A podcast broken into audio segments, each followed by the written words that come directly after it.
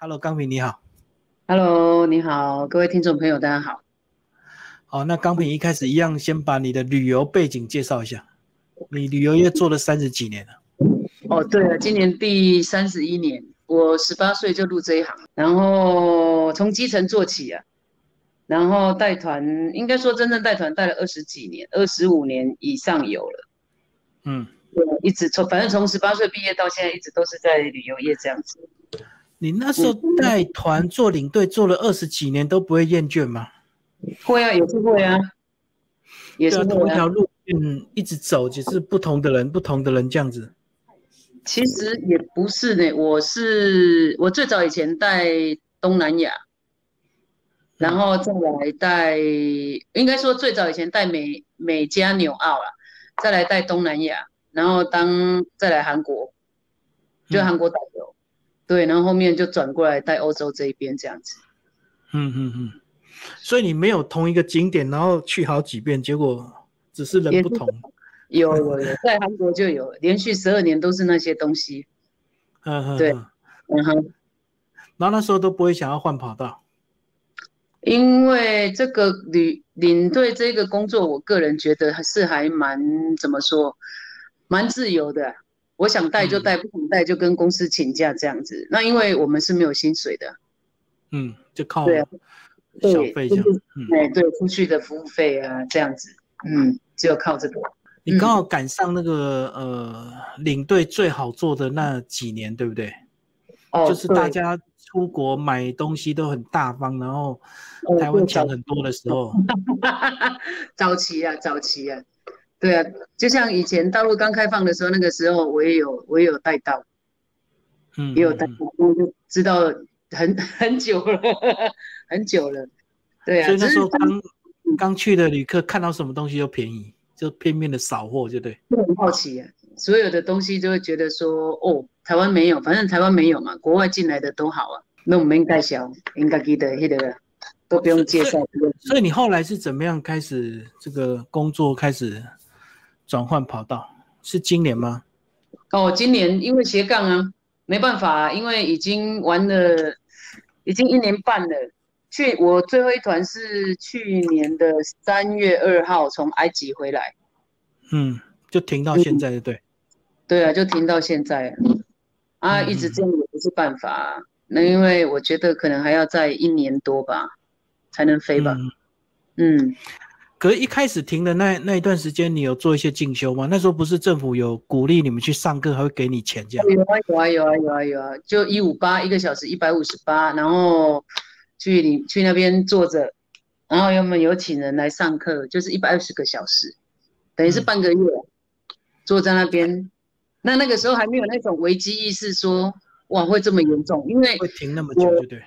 对我做这一行经历过三次的疫情啊，嗯一次是零三年，二零零三年的 SARS 嘛，对，那么再来就是一五年的那个韩国的 MERS，嗯嗯嗯，对，然后再来就是这一次。那这一次。SARS 的话，大概三个月半半年而已，我们我们这些领队都都在想说啊，应该就是差不多东西差不多半年就结束了，哪知道哇，怎么越滚越大，越来越严重这样子。你们想说赶快疫苗出来之后就可以恢复正常，结果不知道病毒一直在变种。一直在变种啊，越来越严重啊。嗯，嗯，那是怎么样决定上来台北？没有，我一直住台北，我住台北十几年。我哎是我我算是北漂啊，我算是北漂，我是高雄人，哦我可哎，我是高雄人这样子。嗯，嗯，那后来怎么样决定开了一家泰式饮料店？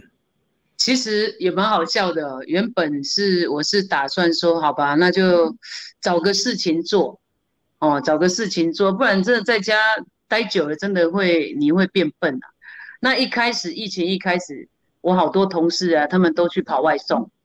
嗯嗯，Uber，然后他们就说：“啊，你干脆你就也出来送啊，不然都在家真的不行啊。”那我就说：“哦，好吧。”那他们一天是跑十几个小时，我一天只跑五个小时而已啊、嗯，因为那个本多呀，什么哎东西太重我也不接，我也不都不单就对。你会挑单，就对？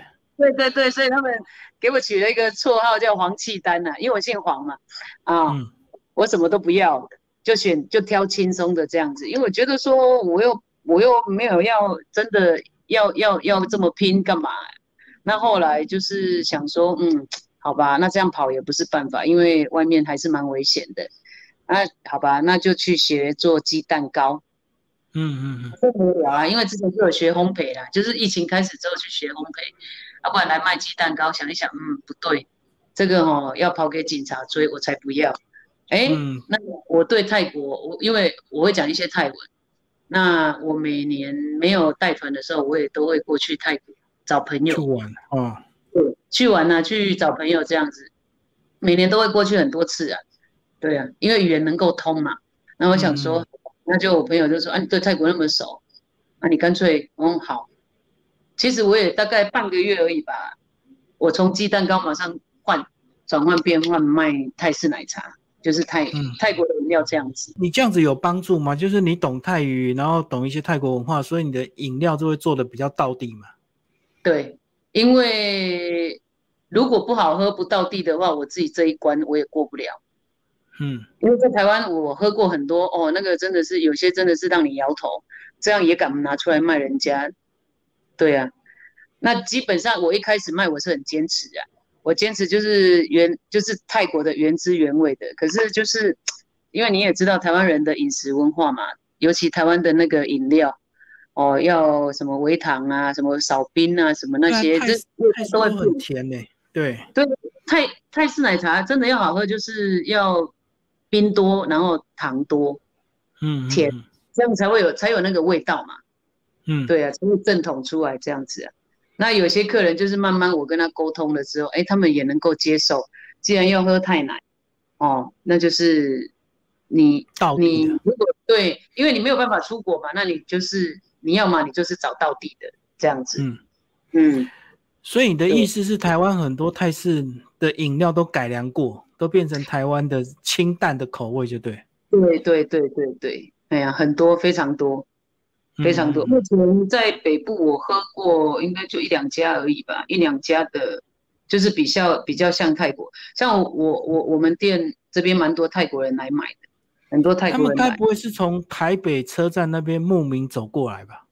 嗯，没有嘞，他们平日哎，台北车站那那边的话，基本上都是印尼人跟跟都是比较越南的那些，泰国反而比较少，那只是他们路过然后看到停下来。那有好几个都是先试试看买一杯吧，结果一定是从你从招牌到菜单都是泰语才会吸引他们。哦，没有，他们先看图片，因为我其实哈讲真的，我的我的招牌上面只有我的店的名字“万万”两个字是泰文，那他们是因为那个时候也也也做的蛮急的，蛮赶的啦。我讲了，我半个月就就转了，原本鸡蛋糕变成那个。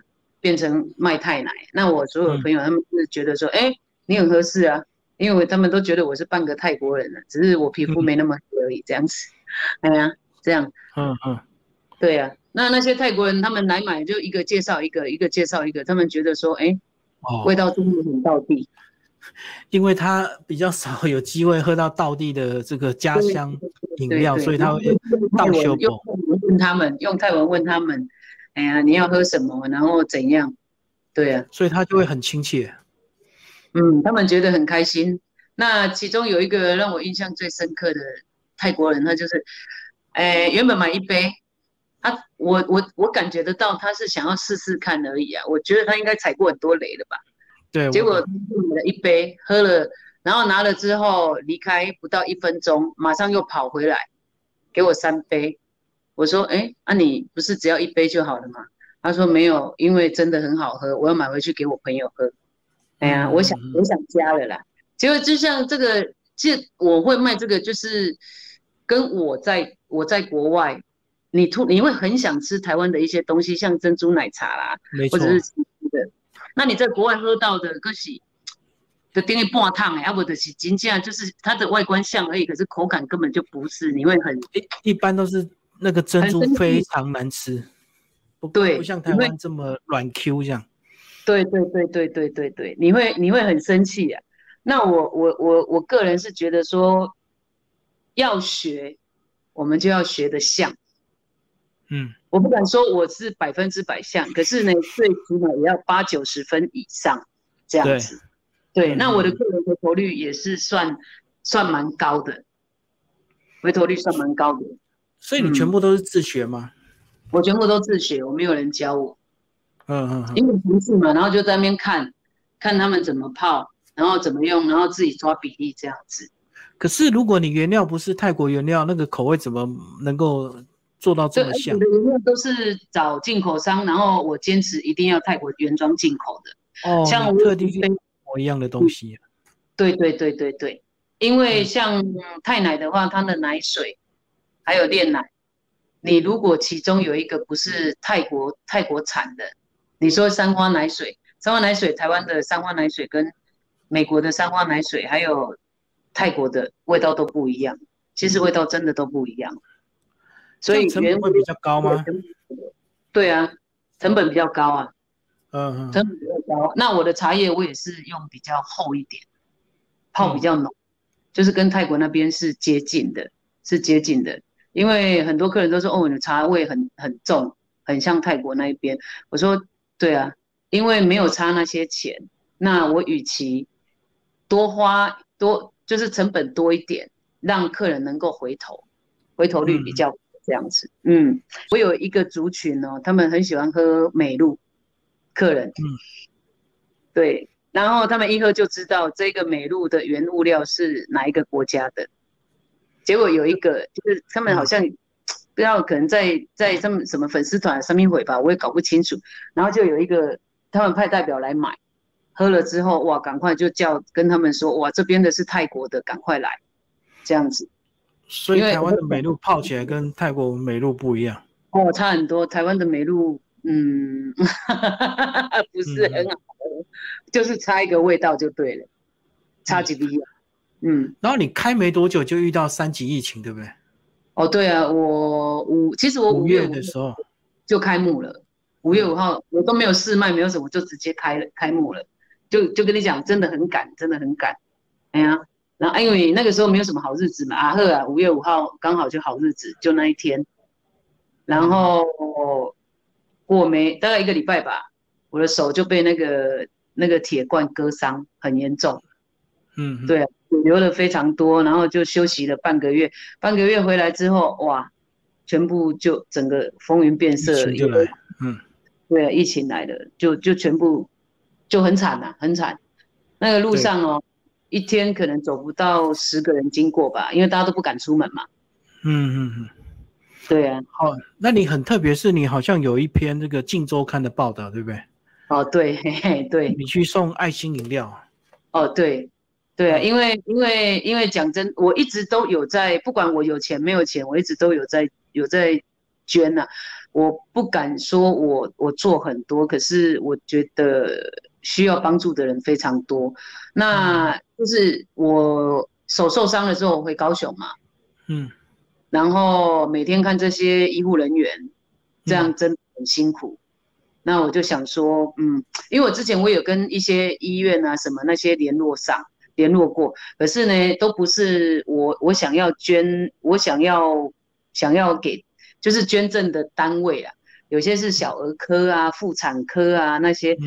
都没有用啊，因为我要的是最前线的，因为小儿科稍微拎得给你出来背的喝啊，可是最前线的他们穿着防护衣啊，那些他们连吃饭上厕所真的都很很有，嗯，很麻烦，很麻烦。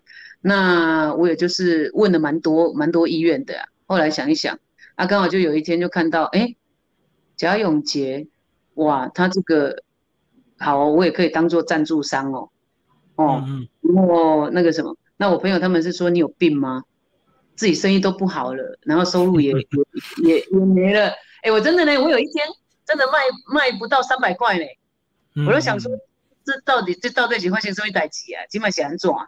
哎呀，然后我就想说，嗯，好吧，那我就脸书那个密他，会回就回，没有回那就算了。哎，结果他女儿回了，因为他那个便当饮料是他女儿啊，现在在美国读书那一个安安。他负责的嘛，然后他就回，对，然后一开始一开始是我一个人而已，我一个人，嗯，那我就跟跟我那些领队朋友说，呃，我每次我就是他安排给我的时间，哦，那我就是捐，先捐一百个一百杯饮料，你就配合他要送便当去，那你就送饮料这样子。对对对，因为他会，我会问他说哪一天有空位，有空有空档可以给我。那一开始他就是一一呃，一开始只有两三百杯而已啦。那后来他有跟我说，你那边有便当可以赞助吗？我就说 OK 啊。那其实我心里想说，哦，便当呢做这集呢，这个蛮贵，差不多蛮贵扣呢，一万多块，因为一次要一百个嘛。要一百个，一万多块呢。那好吧，那就就先答应了，因为既然要要做，就要就要做到底了。哦，要做就做到底。那我就说好，那我就跟我的那个房东，因为他们也是做泰式便当的嘛。哦，就跟订，对，就跟他订。他说你订一百个要干嘛？我说哦没有。然后，诶，因为我要用饮料，又要帮忙用便当，有没有北湖啊？那我就。组了一个群组，就是我们的领队，嗯，反正大概你看，既然你要对领队导游，这什么没有，就是时间最多了哦。你叫他做事情，他们会很开心。对，我们就十，我们那个 team 有十五个人吧，就是大家轮。你今天哦，我需要几个人做饮，帮忙帮忙用饮料，然后几个人用便当这样子，我抢着报名了。还有的说，每次都是你用，为什么不让给我做？那我先抢工作，对，就是觉得说很开心呐，做的很开心。可是收到账单的时候也会哦，好吧，我要给。对，那因为就是陆陆续续我这样做，那也旁边的人也在看呐，旁边的一些一些一些朋友也在看，嗯，对他们他们就密我说，怎么可以就你一个人在在做这种事情？嗯嗯，不要不要让我们做，然后陆陆续续就有一些。他们就有一些，因为我原本以前就有一组一个都是我们旅游业的那个做善事的的群组，三三四十个，里面有三四十个人，就是我发哪些单位需要需要需要人家帮忙，那因为他们手上都有我的账号嘛，他们就自己把钱转进来。我说这个是谁的？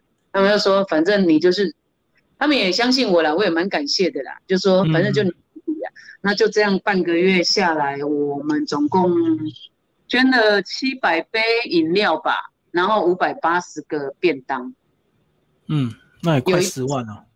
有一半是我自己的钱，那其他的是人家捐赠的。那后来还有剩，嗯，有些有些钱一陆续要进来，我就挡住，我就挡住退回去，我说。哎，你们捐给哪几个孤儿院？因为现在因为疫情的关系啊，那这些小朋友都在都在都在育幼院里面，那反而育幼院的成本会增加，因为没有一定餐的嘛。对我说，拜托你们把钱换捐给那些花莲啊、偏远山区啊，或者是一些私人的没有人没有人赞助的那些，就是真的蛮可怜蛮多的啦。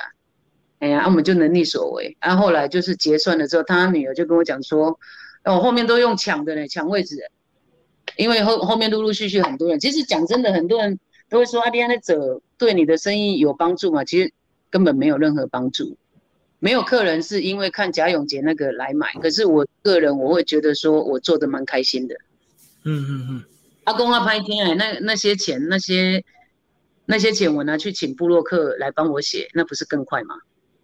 嗯，我懂你意思。嗯。对啊，那些专门介绍吃的部落客，我只要很多了，嗯，几万块给他，因为他们现在也出不去嘛，他们都在找题材嘛，对啊，国内的，对，都找国内的啊，对啊，对啊，对啊，就像那个泰国清迈巷，他也来帮我写过，哎呀，他也是看到，他说，呃，我来帮你写，对，也是我，我就说，哎，这个也是连锁效应啊，然后还有那个小虎石梦网，还有其他的一些一些就是二线的部落客。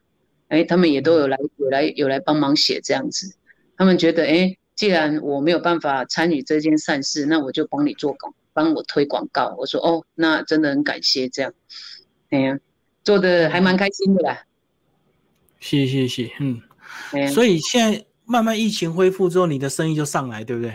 哦，有有好很多了。哦，啊不，金价哦，金价做差没，真的很惨。反正再怎样，最惨的都已经经历过了啦。就这样，嗯，而且现在网络这些口碑行销其实会拓展的更快，对不对？哦，对，对呀，我的粉丝团，因为现在这样大概五个月吧，从原本的五百多个人，现在已经有点就是按赞点阅率有两万，大概有两万人了。嗯，那我冲很快啊。没有，因为因为我对这，因为我常年都是在国外飞嘛，我对这些网络这些真的不懂，我真的不懂。对啊，那我也请一个弟弟，他帮专门在帮我用嘛，然后他就说：“哦，姐，越来越越来越多人在看哦。”那接下来这个跟我们讲一下你未来的一些规划吧，会不会真的意外就一路就踏进这个泰式饮料 这一行，一直到 一直走下去啊？就是因为疫情，可能这一两年也暂时还出不了国嘛。对啊，我们是抓大概二零二四年吧。嗯嗯，二零二四年，明年的这个时候如果能飞的话，还得接近阿弥陀佛了，就真的阿弥陀佛的。所以，嗯，就像大哥您说的，有啦，我是有在计划啦。我这边是蛮多人在问我加盟的一些事情。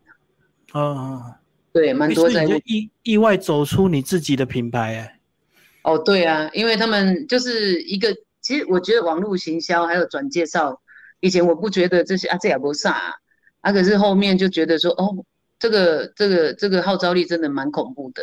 那我都是跟要这些有意愿想要跟我加盟的人说，你们先等等，先等等，我先把基础那些打稳了之后，因为我我讲真的，我如果真的要赚他们的钱的话。我也可以像其他的品牌这样精修修为料，反正我就随便教你教一教之后我就走了，不关我的事了。所有的原物料什么，你反正都从我这边抽，反正层层剥嘛。那我就觉得说大家赚钱都很辛苦了，弄出辛苦哎。那我就跟他们讲说，你们先等等，我先把基础打稳了之后，名声出来之后，这样你们再走，后面你加盟你就不会那么辛苦了。那他们你的。原物料也要稳定啊，因为现在你一个人拿货，OK，如果量多之后，会不会突然又断货或者是怎么样？是基本上是不会的，是不会。对啊，厂商那边是不会的，就专门在进口这些南洋食物的那些。原本我是打算，如果不用不用十四天呐，就是回来之后不用被关十四天，我要直接过去飞去泰国找找那个厂商直接那个了。然后请我给你就对，对，请我泰国朋友，就是我要什么，我泰国朋友去帮我订，然后直接寄过来这样。那因为再加上，因为现在的运费很贵，北河啊，真的北河，新加北河，呃，啊，现在海海运、空运什么都贵啊，都很贵。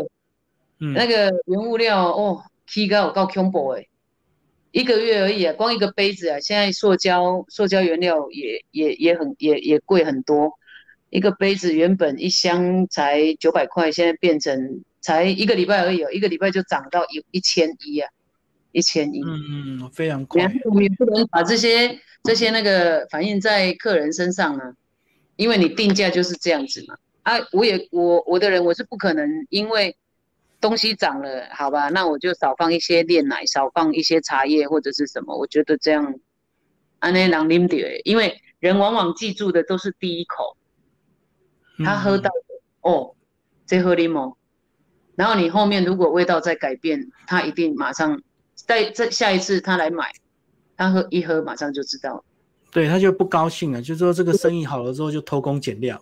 嗯，对对对对对，嗯，敢花钱买手摇杯的人还是有人在啊，哦，因为很多人其实一杯饮料五十块、六十块、七十块，很很花得下去。嗯，对，其实我的价位算还好呢。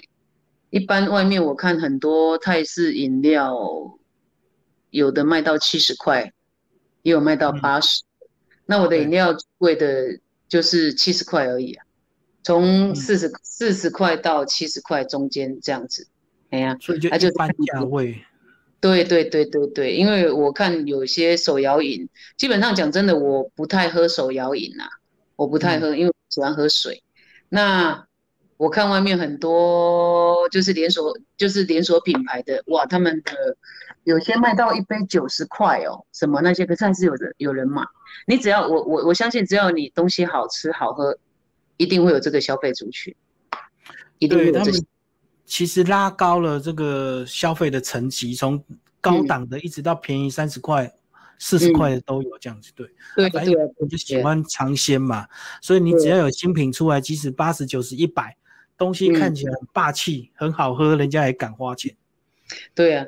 那其实像我我的客群呢，一开始都是年轻人，嗯，因为因为六十几岁以上的五六十岁以上的基本上不太喜欢喝甜的，没错，怕糖的。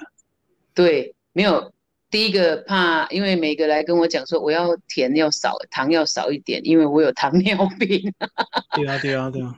对，然后我就就研发其他的东西啊。那有些就是像我有一杯那个凤凰七十奶盖，那个是我在国外喝到，然后我把它改良的，嗯嗯，那就刚好赶上这一波那个哦，最近卖游戏，鱿鱼游戏那个碰藤啊。嗯，对啊，因为很多客人不知道，很多年轻人不知道三月什么是碰藤。那个要我们这种六年级、五年级生才知道，以前在你们的爸爸妈妈应地你们的杯咖，然后五郎咧专门弄碰藤我的夹，哦，对对对对对对，可是嗯我们台湾的是松松的，你含在嘴巴里面马上就融化。那我因为在上面我就把它把它把它做比较硬一点。其实讲真的，对？对，我不知道我已经倒掉多少多少糖了。对啊，就像其实讲真的，我对品质要求，就像茶，有一次叫我朋友帮我顾，哦，那个时间到了，赶快帮我捞起来，因为我出去办一下事情。结果回来之后，就差个五分钟吧，他没有帮我捞，帮我捞起来，我整锅倒掉，他他傻眼，他说我问经理啊，那我给，我说差一分钟都不行，那我口感就不一样。你你有喝过吗？倒掉之前你有先喝吗？到底差到差多少？因为看颜色就知道了。哦，很就过过浓就对，泡太久。对，看颜色就知道。他就说啊，不过两块烧水，我讲袂使袂使。哦，但泡个稀释。哎，个稀释，我讲袂使啦，做生意袂使安尼。我说做生意就不可以这样子偷工减料。对啊，嗯嗯因为我们嗯怎么说，做在国外飞了这么久。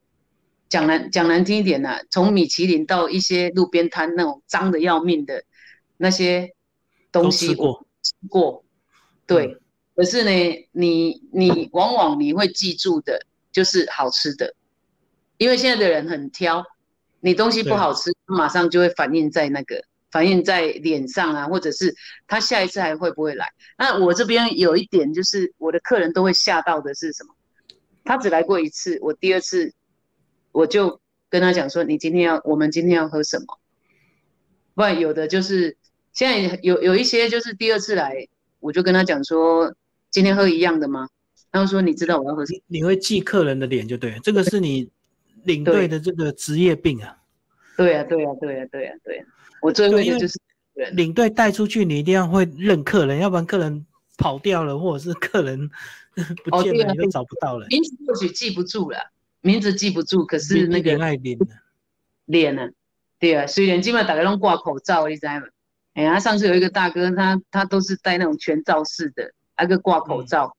可是我听声音，有个微惊到，讲哦，啊，你还怎样？怎样我被淋啥？我讲我知道你要喝什么，因为我们会记特征呐，会记啊，这样反而会让你说，哎，这样个人感觉很亲切。对对对对对对对，因为他们说。没有买过饮料，老板会跟人家聊天的，每个脸都臭的跟什么一样。因为大部分的手摇饮都是年轻人，都是打工的啊，迄不是伊的事业吧？对啊，对啊，对呀，迄也不是伊的啊。啊，毋过讲真的，我买我买在你比跟他们人家今天要喝什么？这个其实也也会了，只是就是因为职以前职业的关系啦，看到客人就会笑。我我觉得最需要认人的就是早餐店，因为早。